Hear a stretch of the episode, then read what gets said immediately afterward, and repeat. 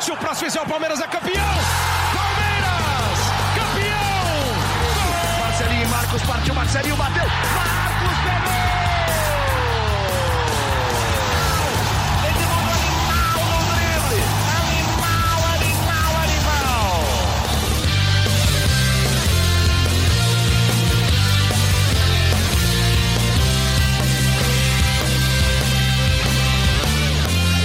Fala, torcida palmeirense, meu nome é Henrique Totti e começa a edição sessenta e sete do G E Palmeiras. Quinta-feira tem Palmeiras e Corinthians, esse vai ser o quarto derby no ano, são dois empates, uma derrota e um paulista conquistado em cima do maior rival. Será que a vitória finalmente vem? E para projetar esse clássico, eu tô aqui com o Felipe Zito e o Fabrício Crepaldi, que são setoristas do Palmeiras no G E. Mas primeiro vamos começar falando do bolão que a gente fez no episódio passado. Se eu não me engano, todos estão na disputa ainda. O Tociro falou nove pontos em três jogos, eu falei seis e vocês dois falaram cinco. O Tociro que arriscou mais está no jogo ainda. É, Faf, você lembra se você falou vitória contra o Bragantino, empate contra o Bragantino? Eu falei vitória contra o Sport, empate contra o Bragantino e empate contra o Corinthians. Então o Fabrício Crepaldi tá fora do bolão. Zito, você lembra o que você falou? Sinceramente, não, peraí, eu não tô fora, eu não, eu não tô ah, fora do bolão. Tá fora, eu eu posso, fica, fica, fica, eu posso... Peraí que eu vou ler eu aqui o regulamento. Regulamento está fora, então eu acabei de conferir se está fora. É, eu não posso lembro. Posso cravar ainda, o do, o, o do Zito foi o contrário. Foi, se ele falou só para diferenciar, vai ser empate contra o... Não, vitória Sport. Contra o Bragantino e aí empate, empate contra, contra o Sport. É, então, todo jogo. O Zito é o único que pode cravar, então, né? Não, eu, eu também. Não, eu, eu, eu e Tociro, também, só, né? Só o Fabrício que não pode mesmo. O Fabrício tá fora, então não vai querer reclamar, não. É isso, agora vamos falar do Palmeiras e Corinthians que tem pela frente. O jogo acontece na quinta-feira, às dezenove e quinze, em Itaquera. É, o que, que a gente pode esperar desse jogo, amigos? Mais uma partida nivelada por baixo, que nem o Tociro falou da outra vez? Eu acredito que sim. E você, Fabrício?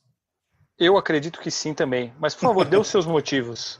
Não, eu não quero desanimar o torcedor do Palmeiras que está ansioso, é, cornetando por uma boa sequência, muito com justiça.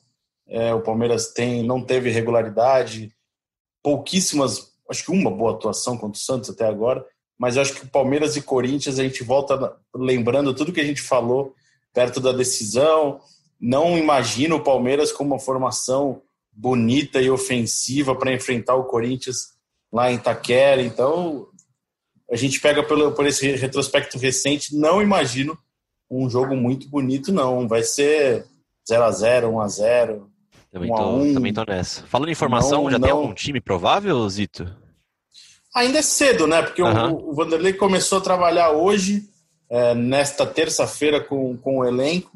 E o que tem de certeza mesmo é o retorno do Luan, que cumpriu suspensão é, automática contra o Bragantino.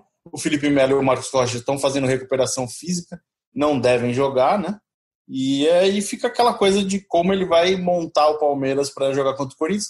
Nas finais, o Zé Rafael foi um jogador importante para a ideia de jogo dele, é, ajudou muito a completar a marcação ali na, na, na subida do Fagner. E o Palmeiras agora ganhou o retorno do Gabriel Verón, né? Uhum. O Wesley foi uma aposta no time titular contra o Bragantino, agora tem o Verón novamente recuperado. Você achou que o Wesley foi bem? Desculpa interromper. Você achou que o Wesley foi bem?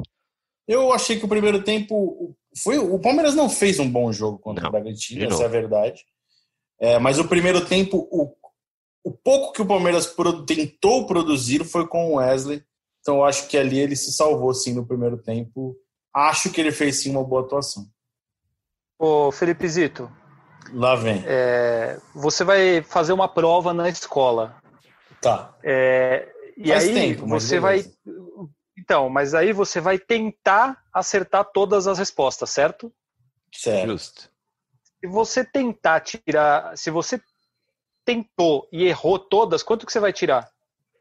É, é um bom argumento, Sério? Mas a minha mãe ia ficar orgulhosa, porque eu não me omiti em nenhum mas momento. Mas depende, depende também. A questão é múltipla escolha ou de dissertativa?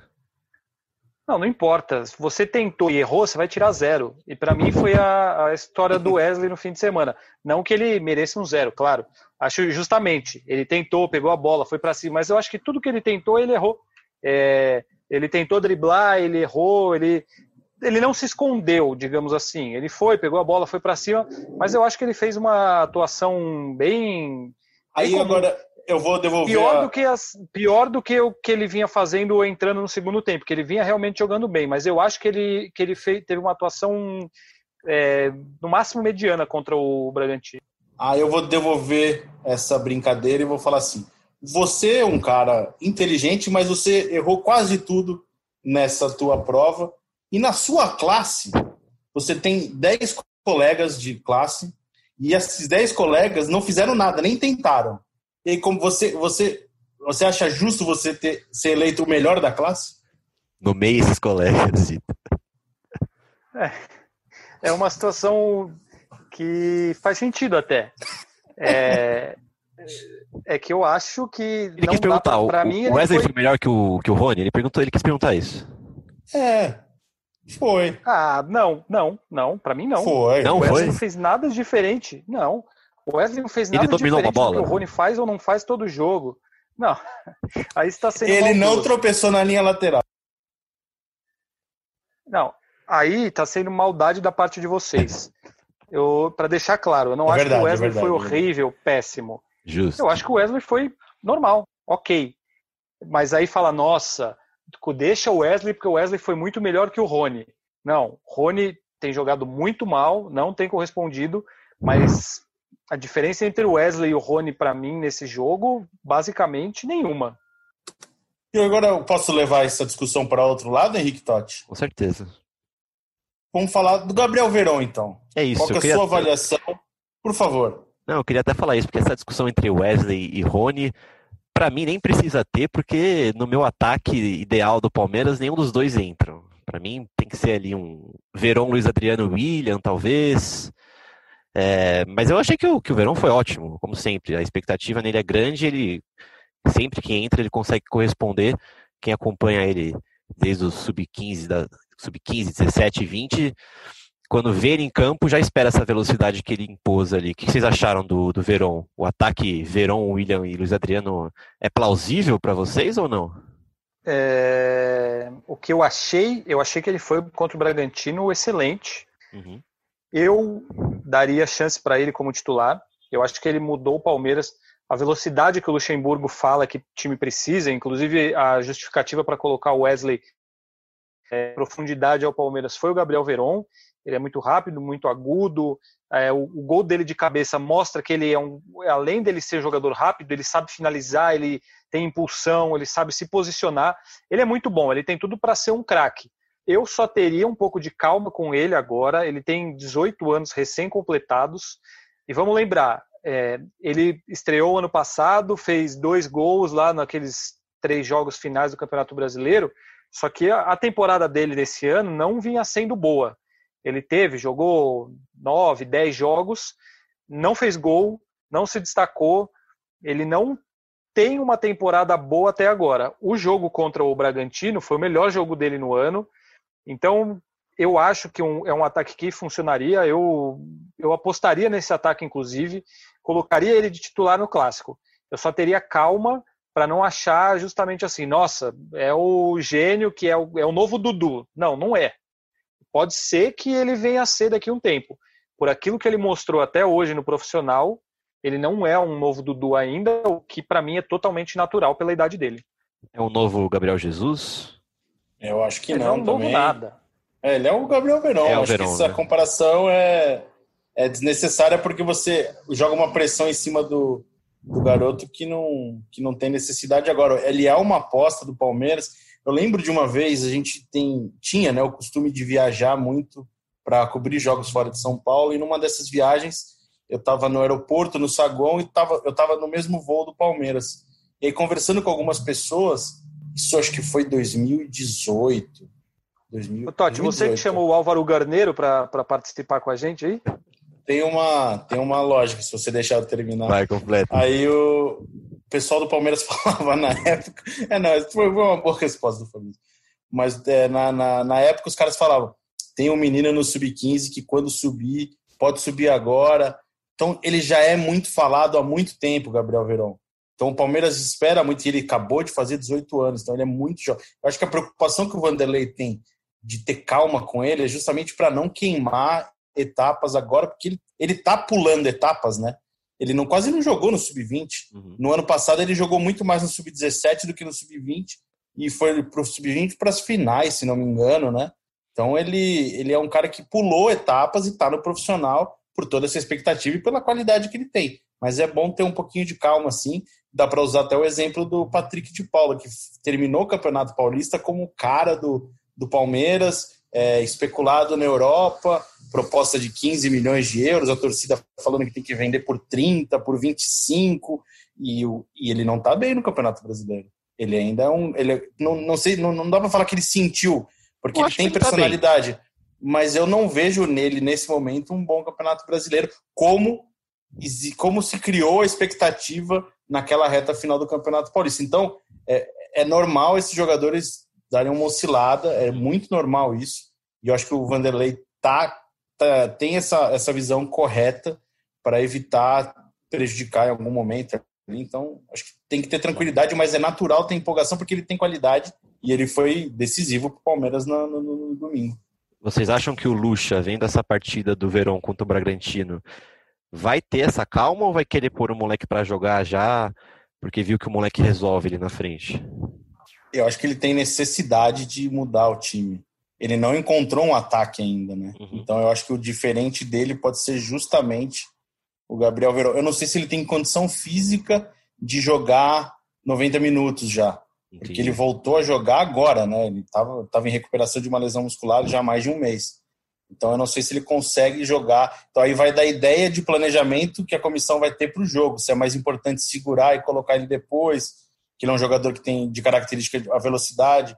Talvez ele pegar uma defesa mais cansada pode Sim. ser interessante. Então eu não sei se ele, se ele consegue sair jogando. Mas ele vai ser titular do Palmeiras. Isso não tem, não tem dúvida que em algum momento ele vai ter oportunidade. Não sei se agora contra o Corinthians. É capaz que ele comece no banco mesmo, porque eu tô achando que esse clássico vai ser mais um daqueles que os dois times têm mais medo de perder do que ganhar. Então ele vai começar provavelmente sem o Verón ali, para exatamente o que você falou, apostar numa, numa velocidade maior no segundo tempo. É, Zito, Fafis, não dá nem pra gente dar um, um palpite de escalação aqui pro torcedor contra o Corinthians? É difícil, né? Tem a, a situação do Marcos Rocha e do Felipe Melo, eles voltaram a treinar com bola, mas tem pouco tempo até o jogo, eles estão nessa transição física. Olha, sem os dois, eu acho que ele vai com... Eu não sei, é difícil, porque o Rafael Veiga entrou bem no jogo, é, ele deu a, fez a abertura que, que resultou no, no cruzamento do Gabriel Menino para o gol. É difícil, a gente já falou sobre isso é, alguns programas atrás. O Palmeiras não tem um time titular hoje, né? Que é justamente o contrário daquilo que o Luxemburgo pregava. Exatamente. Só que Ele, ele disse que ia mudar por conta do rodízio de e pelo cansaço, né? Depois da história da pandemia, ele disse que ia mudar pelo cansaço. Só que não é por isso que ele está mudando. Ele está mudando porque ninguém se encaixa. A defesa é bem estabelecida, ok, mas tirando o Patrick de Paula e o Gabriel Menino, que não estão jogando bem, é, e o Luiz Adriano, ninguém se fixa ali. O Lucas Lima tá, é titular há quatro, cinco jogos, mas ele, ele não faz nada, assim, ele é mediano, ele tem uma atuação melhor aqui, aí não joga bem ali, aí entra naquela. E eu sempre bato nessa tecla. O que acontece é que ninguém se firma no time titular ali no meio de campo, na meia principalmente. Eu sempre bato nessa tecla que o cara que entra e... É, na armação. O cara que entra e melhora o time... É sempre aquele que a torcida quer de titular no próximo jogo, que pode ser o Rafael Veiga agora porque ele entrou bem. Só que aí quando ele entra no jogo como titular, ele não joga bem e a torcida pede para ele sair. Então o Zé Rafael, o Lucas Lima, o Rafael Veiga e também o Gustavo Scarpa, eles se revezam nessa situação. Então é difícil colocar um time titular. Aí o William foi para o banco, só que o William fez gol. O Gabriel Verón começou no banco, fez gol. Então o Palmeiras não tem um time titular. A gente não tem a ideia de time ainda. Como você escalaria o Palmeiras, Fabrício Crepaldi? Isso, Fafs.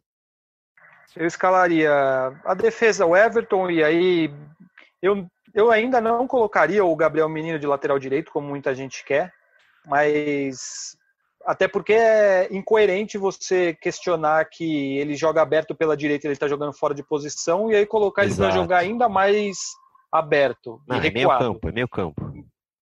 É, então eu iria com o Mike ou Marcos Rocha, a zaga ali, Luan ou Felipe Melo, Gómez e Vinha. Eu defendo um meio campo com Patrick de Paula, Bruno Henrique, Gabriel Menino e um ataque com Gabriel Verón, William e Luiz Adriano. Esse seria meu time para o clássico contra o Corinthians. Seria o meu e eu, também. Rapidamente, eu defendo porque eu acho que o Bruno Henrique tem jogado bem é, e eu acho que o Gabriel Menino, o Patrick de Paula e o Bruno Henrique um pouco menos, mas assim, eles são três jogadores que marcam, atacam e sabem jogar. Você não tem um volantão, e, mas você também não tem aquele meia que vai ficar plantado ali e não vai produzir nada. Então eu, eu iria com esses três no meio. E eu iria para esse jogo, por essa questão de velocidade, tudo de Verón, William e Luiz Adriano. Eu posso escalar o meu time, vocês não perguntaram, mas eu vou escalar o meu time. A defesa é a, a que está jogando, não tem como mudar. A defesa é muito boa do Palmeiras. É, Gustavo Gómez numa fase muito boa. Então, Everton, Mike, Luan, Gustavo Gómez e Matias Vinha. E aí eu surpreenderia o Corinthians com Patrick de Paula, Gabriel Menino, Lucas Lima, Gabriel Verón, Luiz Adriano e Rony. Para ter dois pontas abertos, segurar os laterais do Corinthians, porque o Corinthians está jogando é, com o Lucas Piton pela esquerda e com o Fagner na direita. Os dois jogadores sobem bastante. Então tem que dar um pouquinho de trabalho para eles lá pelos lados. Eu jogaria assim. Qual seria o meio então, mesmo? Desculpa, Zito. É, você não está prestando atenção no que eu estou falando. Eu prestei né? atenção mais no ataque. É, Patrick de Paula, Gabriel Menino e Lucas Lima. Lucas Lima. quatro três três. É, para ir para cima. A dupla de volantes acho que jantaria o meio campo ali de Camacho. E... O Palmeiras daria muito espaço para o Corinthians, porque o Palmeiras não tem a característica de um jogador de marcação. Sim. Não tem um primeiro volante, são os dois moleques que saem mais. Talvez você segure mais o Patrick, né? Pra... Ou eles se revezam ali, sei lá. Mas seria um time para frente. Pode ser. Olha aqui. Eu, acho... eu sou retranqueiro, hein? Eu gosto da retranca. Aí se você precisar pensar ali num... Ah, vamos, um empate tá bom? Aí você tira o Wesley, coloca o Bruno Henrique, daí o Zé Rafael, aí você já dá uma retrancada boa, né? Mas eu iria para cima. Mas eu acho que ele vai fazer uma coisa que deu certo na final do Paulista, que é colocar o Zé Rafael para jogar uhum. naquele canto para segurar o Fagner. O sim, Zé Rafael sim. já vem sendo titular, então eu acho que ele não vai tirar o Zé Rafael e ele vai deixar... Pensando dessa forma, eu acho que ele vai com aquela defesa, com o Patrick de Paula, Gabriel Menino, Zé Rafael, Lucas Lima, aí um atacante que eu não sei se o William ou o Gabriel Verón tem. Se o Gabriel Verón tivesse em condições plenas, e ele mesmo, o Luxemburgo mesmo falou que tem que ter cuidado para ele voltar, é. eu acho que ele iria de Gabriel Verón e, e Luiz Adriano. Mas eu não sei, eu tenho a dúvida nesse segundo atacante, mas eu acho que ele vai usar o, o Zé Rafael ali aberto pela esquerda para segurar as subidas do Fagner. Nesse ataque aí eu iria de William e Luiz Adriano. Uma experiênciazinha para começar o jogo é sempre bom, né? É, vamos ler uma pergunta que o Zito postou, postou ontem no Twitter dele para o pessoal mandar perguntas. Já nisso de formação, eu acho que é, um, é uma situação meio improvável de acontecer, mas é bom a gente ler aqui para... Para o André de Catanduva, de São Paulo, ele mandou assim, ó. Boa noite, duas perguntas. Alejandro Guerra, por que não joga? Isso a gente pode falar depois. E que tal uma mudança no esquema tático? O André sugere jogar com três zagueiros. O Everton, Luan, Gómez, Felipe Melo. Gabriel Menino e Vinha abertos. Patrick, Lucas Lima ou Scarpa. E Zé Rafael ou Bruno Henrique. Verón e Luiz Adriano no ataque, dando liberdade para os dois nas laterais. Vocês acham... possível isso? Muito difícil acontecer, né? Principalmente agora. Eu acho difícil porque o Palmeiras não tem tempo para treinar. Mas assim, eu acho que você colocar três zagueiros para dar liberdade aos laterais é você perder um jogador de meio, porque os laterais do Palmeiras já jogam muito avançados. Então, o papel que o Everton faz com a bola no pé, é, o torcedor pode prestar atenção. Quando o Everton está com a bola no pé, principalmente jogando contra times um pouco mais fechados, o Vinha e o Marcos Rocha, eles estão lá na intermediária de ataque, quando o Everton está com a bola no pé. Então, eu acho que três zagueiros para deixar os, os laterais avançarem, avançarem seria uma, uma... Você perder um jogador de meio de campo. Então eu acho que não. Eu, eu, eu não sou contra mudar a formação, acho que o time pode variar nesse momento, mas eu acho que três zagueiros não, não adianta nesse momento. Eu gosto de três zagueiros, eu gosto, sou retranqueiro, assumo, videogame, eu fecho todo mundo, fortaleço o meio de campo. Nossa, eu dou no meio de todo mundo e tô bem. E já ganhou muitos campeonatos, né? Já ganhei muitos campeonatos, é verdade, isso também. E, mas eu ganhou gosto de três zagueiros lance, assim. Isso, ganhei mesmo. Campeonato mas... na Globo e deixou o pessoal muito nervoso com o seu título. ah, eu, eu sou um bom jogador. E, mas assim, eu não vejo característica, por exemplo, o Vinha, ele não é um cara, um ala, que aparece bem no ataque, ele é muito mais defensivo, né? Então eu não, não vejo nessa formação. O Gabriel Menino, acho que sim, pode ser um bom ala, legal. Falando, falando do Vinha, mas... interrompendo você, lembra quando, a gente, quando o Vinha estava para ser contratado? É, eu lembro que eu fiz esse vídeo, que eu separei uns, uns lances do Vinha contra a Argentina, e a gente até tinha destacado que o Vinha tinha uma facilidade para subir bastante ao ataque, tanto que a gente via nos vídeos, do nosso, tanto no Nacional quanto no Uruguai, ele subindo para o ataque toda hora, e, e hoje em dia no Palmeiras... não tá encaixando essas subidas dele, né? Você acha ele que até o quê? Tenta, tá, né? Tá encaixando com o ponta ali? O que, que você acha?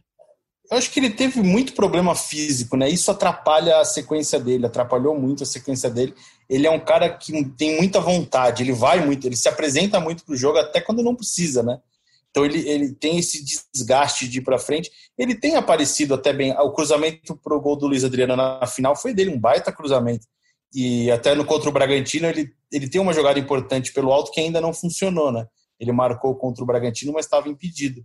E eu acho que é um jogador que pode aparecer mais, sim, mas eu vejo ele um, um jogador que hoje completa muito mais a marcação do Palmeiras e, e fortalece um sistema defensivo muito bom, né?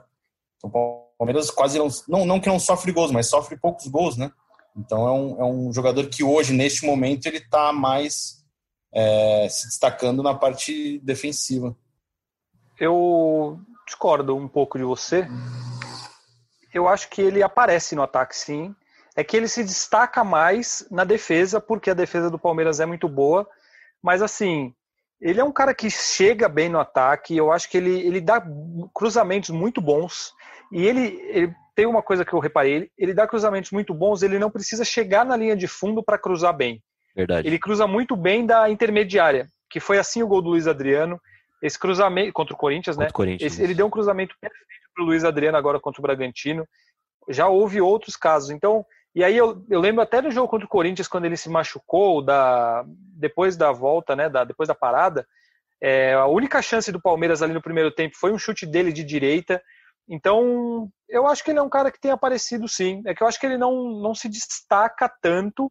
Ele tem essa característica ofensiva. Acho que ele tem se destacado mais na defesa, mas eu, eu não esperava que ele fosse um Roberto Carlos, assim, que vive fazendo gol no ataque. Eu acho que ele tem, tem sido um bom lateral ofensivo. Sim. Eu acho que ele ainda vai fazer mais gols pelo Palmeiras. Vamos esperar um pouco. Vamos ler mais uma pergunta aqui agora do Carlinhos Araújo.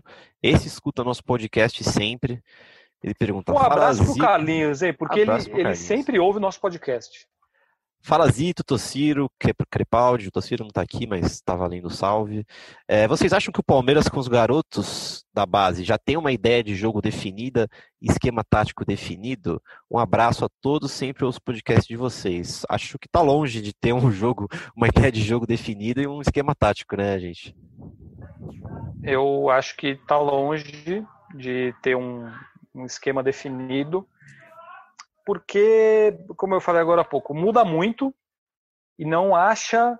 O Palmeiras, é, é engraçado, ele tinha um esquema definido. Ele, o Luxemburgo colocou ali os quatro atacantes antes da parada, quando tinha o Dudu, William, Luiz Adriano e Rony. Ele tinha isso definido.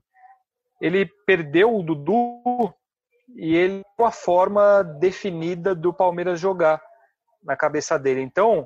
É...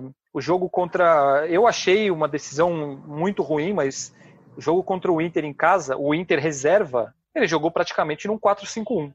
Os atacantes do Palmeiras, atacantes entre aspas, eram o Zé Rafael e o Lucas Lima, junto com o Luiz Adriano. É... Aí você vai para um jogo seguinte, ah, a gente precisa de velocidade. Mas como que você é... não precisava de velocidade para pegar o time reserva do Inter em casa? E aí você precisa para pegar o Bragantino com quarenta graus fora de casa? Aí como é que vai ser contra o Corinthians na quinta? Então, respondendo ao Carlinhos, o Palmeiras não tem, não tem um estilo de jogo definido, uma formação definida. E eu acho que ele fala sobre os meninos. Não, os meninos, eles se fixaram no time, mas o Palmeiras, mas eles não fazem com que o Palmeiras tenha um, um estilo de jogo definido. A gente sabe que o Palmeiras hoje é um time que usa muitos garotos, mas não tem um estilo de jogo definido por causa disso. Lê mais uma pergunta então, agora do Jader Alexandre. Ele pergunta pra gente que, na opinião da gente, pelo que, que o Palmeiras vai brigar no Brasileirão? Eu acho que título, pergunta, viu? Título muito difícil, pelo andar da carruagem. Um, acho que um Libertadores temporada... vai pegar pelo vácuo ali de... Não sei, o que, que vocês acham? Uma temporada muito difícil. É, os jogos que eu vi do Campeonato Brasileiro, todos muito ruins. Não vi nada muito positivo até agora. Tá, todo mundo, tá, tá tudo ainda muito embolado, né? Sim. Então é difícil você fazer uma previsão agora de um campeonato que está... retomando depois de um tempo parado, né? Todos os times parados, alguns voltaram antes, mas eu acho que o Palmeiras hoje luta por Libertadores. É a minha aposta que o... É G seis a Libertadores, né?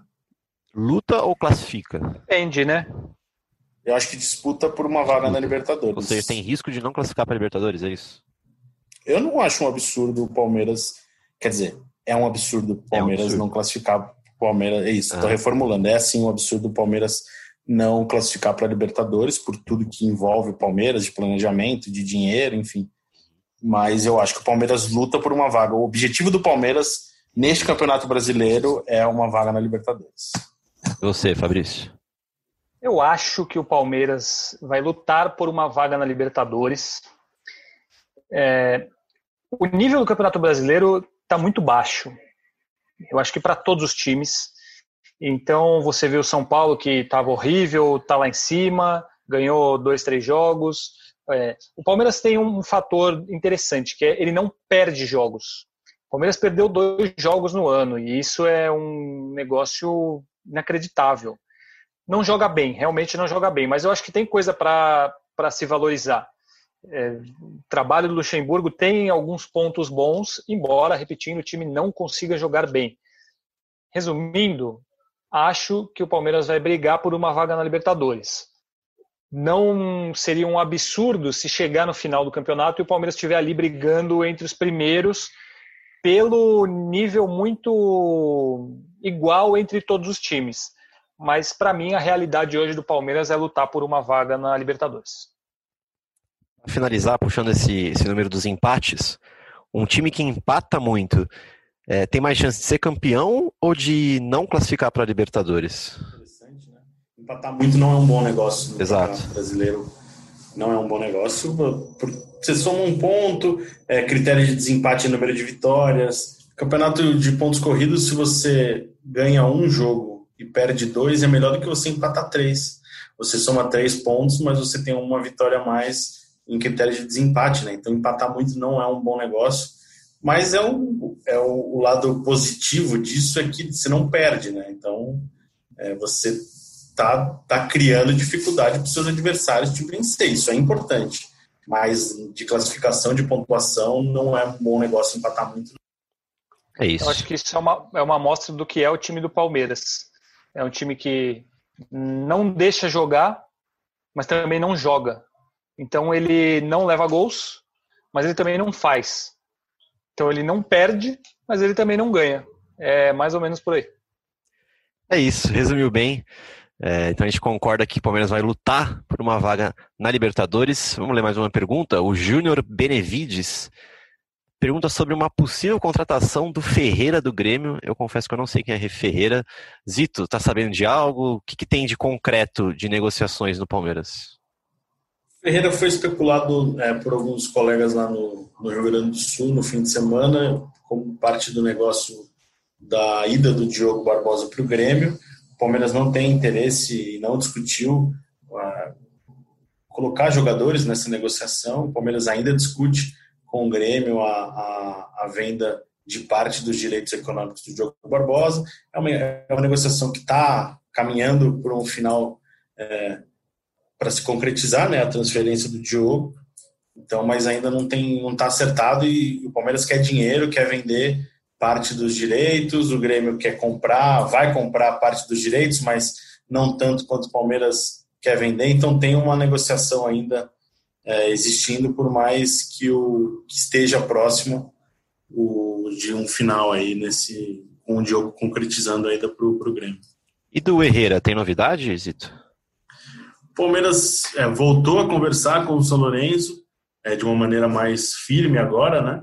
Existe uma negociação, o Palmeiras quer, quer comprar o, o, o, sessenta por cento dos direitos econômicos do, do, do Marcelo Herrera. O que pega agora ainda é que o Palmeiras quer pagar uma parte, uma pequena parte, é, nesta temporada, por toda essa coisa de queda de receita, crise financeira, e o restante a partir do ano que vem. Isso, então, tem uma negociação ainda ocorrendo. O Palmeiras quer o jogador, né? O Palmeiras quer um lateral direito desde o começo do ano, e tem essa parte de negociação. Na Argentina já dava um, um negócio como bem avançado, próximo de ser anunciado. O Palmeiras já fala que tem que acertar essas coisas. Na Argentina se falou de dois milhões e duzentos mil dólares por esses sessenta por cento é, por cento do, dos direitos. O Palmeiras vai pagar perto disso. A proposta do Palmeiras é de algo perto desses dois milhões e duzentos mil, um pouco menos, mas tem essa negociação ainda. Agora uma pergunta para o Fabrício. Fabrício Crepaldi e Miguel Borja seria utilizado nesse time do Luxemburgo? Você utilizaria Miguel Borja ou nem pensar? Eu utilizaria. Eu não acho o Borja um terror aí, como muita gente acha. Para ser um centroavante reserva, para entrar, jogar de vez em quando... Acho que ele cumpre o papel ali, eu traria. Vale deixar claro que não existe a possibilidade dele retornar esse ano ao Palmeiras. Isso é... Existe a, essa situação do Júnior não ter dinheiro para comprar, e aí ele não vai poder jogar muito lá, porque senão ele pode bater as metas. Mas isso é para... A volta dele é para dois mil e vinte e um. Com aquilo que o Palmeiras tem hoje no elenco, eu, sem dúvida nenhuma, colocaria o Borja lá, deixaria ele revezando com o Luiz Adriano. Não acho o Borja um, um jogador tenebroso, como muita gente acha. Acho ele um, um jogador ok, que cumpre um papel. O errado foi pagar aquilo que pagaram nele. Aí se cria uma expectativa muito gigante, mas eu, eu manteria o Borja no elenco, sim. É isso, o errado tem sido pagar tanto por certos jogadores. É, Zito, por que, que rolou essa história hoje do Borja? O Júnior está passando por, por problemas financeiros lá na Colômbia, né? É, o campeonato está parado, né? Está voltando agora, né? Um pouco do campeonato, então tá.